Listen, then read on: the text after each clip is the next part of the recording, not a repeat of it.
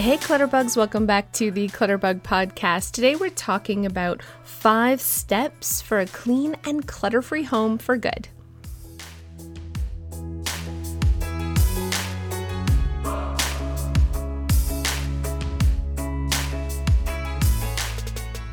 So, thank you guys so much for tuning in. I'm Cass from Clutterbug, and we're going to talk about five steps for a clean and clutter free home. I actually am making a video about this right now. So, if you want to watch the video too, you can check that out on my YouTube channel, Clutterbug. But I really wanted to do a podcast about this so I could go into a little bit more detail because I love to blab. I'm super passionate about this, but these are the five things that have had the biggest impact on my home. You guys know if you've listened before, if you've watched my videos, that I've struggled with clutter for the majority of my life. I still am not a naturally tidy and organized person. I'm a macro organizer, so that means I'm more of a big picture thinker. So it's hard for me when I'm done with something to take time to put it away properly. My first instinct is to leave things out and or to toss and hide things away in a drawer. So if I don't have systems set up in place that make cleaning as I go really really easily, I can destroy a room. I am the biggest mess maker in my home by far. And that comes with being a macro organizer. So someone who doesn't naturally think in details, who doesn't think in lots of little categories. They just don't stop and take the time to put things away. Definitely ADHD plays into that, but without doing some of these steps that I'm going to talk about today, I know that I would still be drowning in clutter. I so I need to set up systems in my life and do different things to make sure that I never go back to the old me, which was a hectic, crazy hot mess. I'm still a hot mess. I'm still a hot mess, you guys, but I know where everything is. I can find things. I'm not late anymore. I'm not losing things. And I feel more in control of my life because my home is more in control. So let's talk about the first step, and that is having a cleaning routine. I hate structure. I hate routine. I have a real problem with authority. So I resisted having a daily routine or a structured routine for a really long time. I also struggled to follow a routine. So I was always like, what's the point? I'm not going to stick with it anyways. So I I pushed it off at night and I just sort of was like, "Oh, that doesn't work for me." But the truth is it works for everyone. And it's such an important, it's a critical part of maintaining a clean and organized home. The thing is, though, everybody's cleans differently. You could be a weekend warrior, so you could be the type of person who likes to tackle everything on one day, like before your mother's coming, or, you know, on a Saturday, just tackle everything then. You could be a taskmaster. That's somebody who prefers to do all the vacuuming one day, or all the dusting another day, or, um, you know, the floors another day. You could be a zone cleaner. And a zone cleaner prefer to clean one room at a time. So they like to do, you know, the bedrooms one day or all do all the bedrooms and then just the kitchen and then just the bathrooms. Or you could be like me and be a daily speed cleaner. So for me, I do a little bit every day and it's kind of random, but I do have a list that I kind of follow and I put that on my fridge. So I don't care what type of cleaner you are, having a routine that's written out and that's somewhere that's really visual for you is key. It doesn't mean every day you're always going to follow, but having it written down, having it in a place that's visual is going to motivate you, remind you to do it way more often than you would without a list, which means your home is going to be better maintained and cleaner just for having it.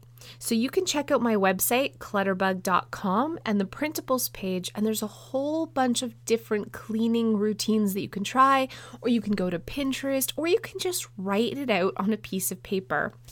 For me, it's really simple. I have a nighttime routine that just is tidying up the kitchen, making sure the dishes are done and that the bathrooms are clean. And then every day I do some small cleaning tasks. So one day I'll dust, or I'll dust and vacuum, or I'll run around and like, I don't know, scrub all the bathrooms one day, or you're getting the idea. I do daily speed cleaning, but it doesn't matter what I do. It matters what you naturally tend to do.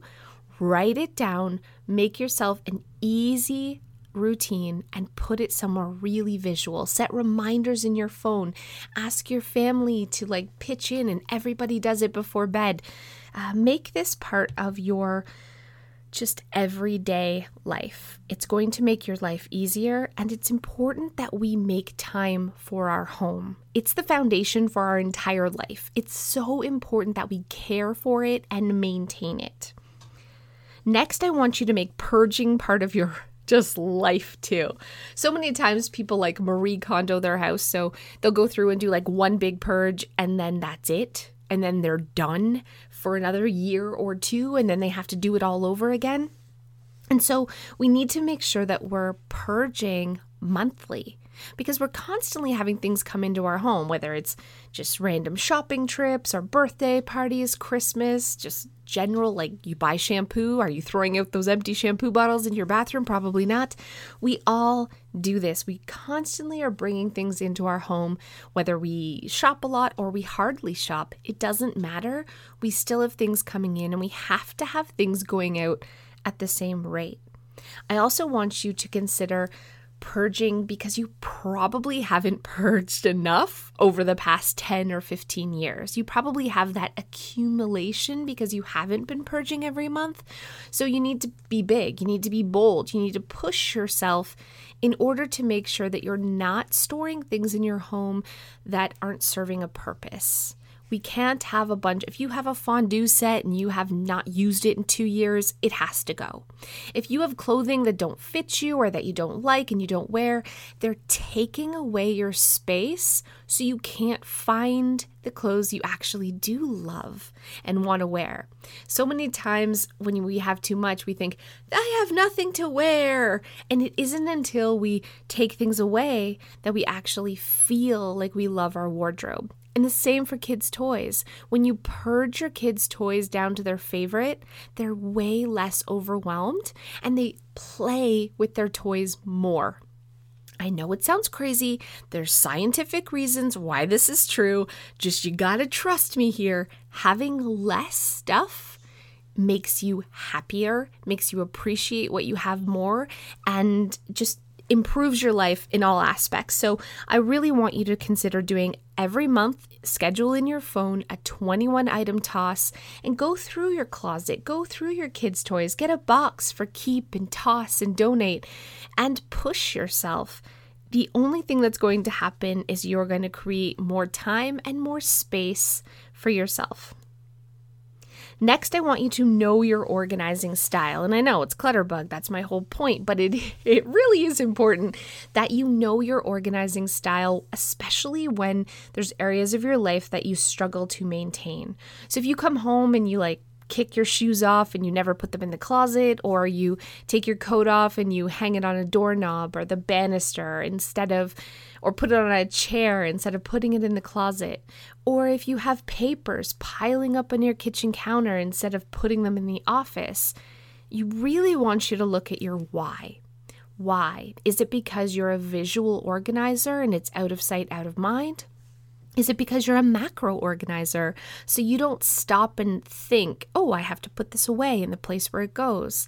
And so if this is what's happening, it's so important that you set up those systems that will work with your natural tendencies. So, hooks instead of closets and hangers, and a basket on your kitchen counter for your bills to go in. Or instead of opening up a drawer to put your keys away, have a tray on top of a table, and that's where they go because it's visual. When you know your style, you can sort of design the home that works for you and your style.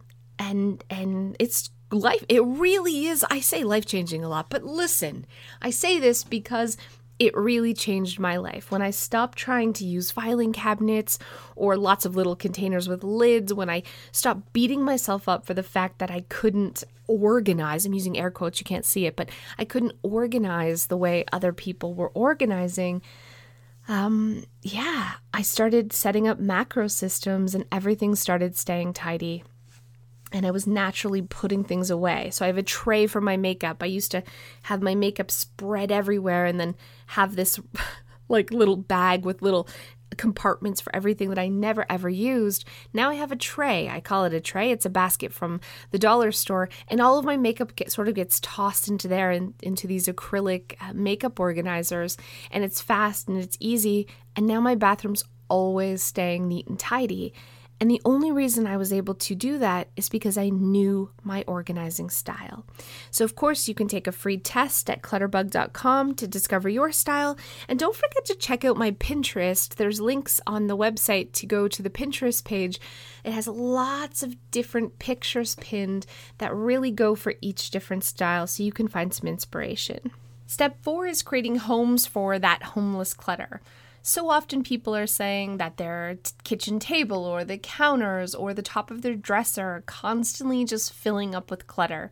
But when you take a look at the stuff that's actually piling there, nine times out of 10, it's homeless clutter. That means things that have to be dealt with that don't necessarily have a place to go. So, bills that have to be paid or things that have to be returned to the store.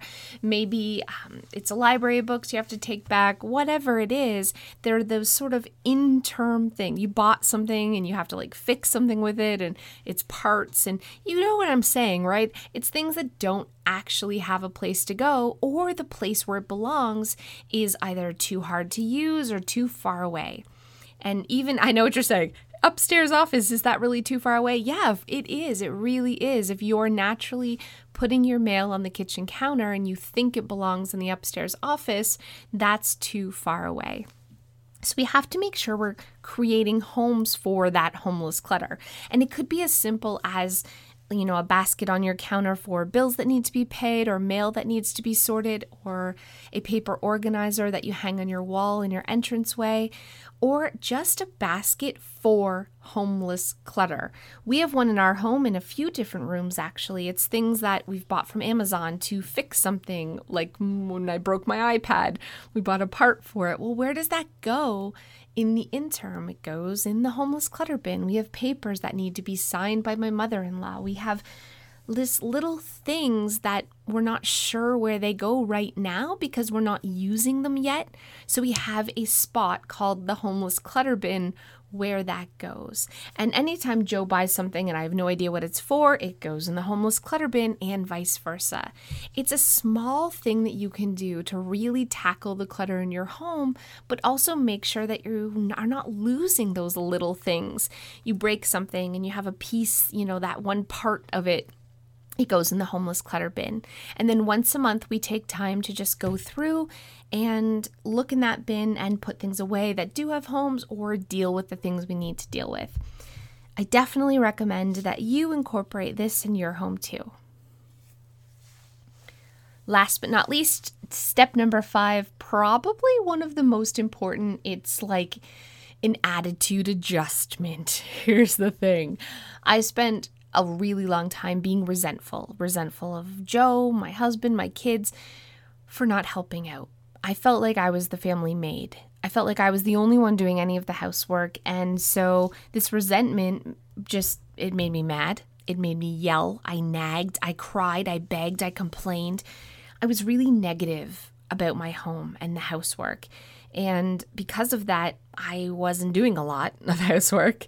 But my family was sort of seeing it as a negative thing too. It just became this horrible chore that no one wanted to do. And um, yeah, the longer it went on, the more the resentment built, just the madder and the more miserable I became. When I finally realized that I needed to stop pointing fingers, I needed to stop feeling sorry for myself or feeling that it wasn't fair that no one was helping me, and I had to start doing it for me because it made me happy, that's when really everything changed. I just told myself, and I know it's a fake it till you make it moment, but I told myself it didn't matter if anyone else was helping me because I'm not doing it for them. I'm doing it for me. I enjoy it. It makes me happy, and that's all that matters. And I started I stopped nagging. I stopped begging. I stopped complaining. I just started doing. I started tidying and cleaning my home for me, and it's turned into a positive instead of a negative. And the less I nagged, the more my family did. Believe it or not, they sort of followed suit. It was like I was leading by example. And I still have to remind myself all the time not to, you know, nag and go off on the deep on the off the deep end. You know, this isn't fair and I'm not the maid. Uh, but when I when I do, when I really come from my housework from a place of positivity, I'm happier. I'm happier, my family's happier, and everyone's pitching in more. Is it 50 50? No. Should it be? Of course it should. Uh, but I can't change anyone except myself. And so I have to make the best with what I have and realize that life isn't always fair. And whining and complaining and having fits about it isn't going to change anything. It's just going to make me unhappy. Maybe that's super anti feminist of me. Maybe you completely disagree, but this is what I've found really works for me. And yeah, my family is helping out more than ever. But even if they weren't, I'm happier for just realizing that change starts with me and my attitude about housework has such an impact on how I feel about my home and myself and my family in general. So, you need an attitude adjustment. No. I hope you understand what I'm saying. I hope uh, I'm not insulting anyone and and you know, uh, I wish there was a better I could give you a better answer if you are living in a home where you feel like no one else is helping. I wish I had some magic cure uh, that could make everyone care about housework or, or the way your home looks as much as you do. But the truth is, it doesn't exist. It, it, it just isn't going to happen. The only thing that we can do is do it for us and remind ourselves that we're doing this because it brings us joy. And we love having a clean home. And I promise you that if you keep reminding yourself of that and you're doing it from a place of positivity, your family is going to notice and they're going to help out more. So, anyways, thank you guys so much for listening. It was like some weirdo random thing today, but I do hope you enjoyed. And don't forget, if you haven't already, to go to clutterbug.com. You can check out some free cleaning checklists on there that you can give a try. And of course, take the Clutterbug test and find out your organizing style. I'll see you guys next time.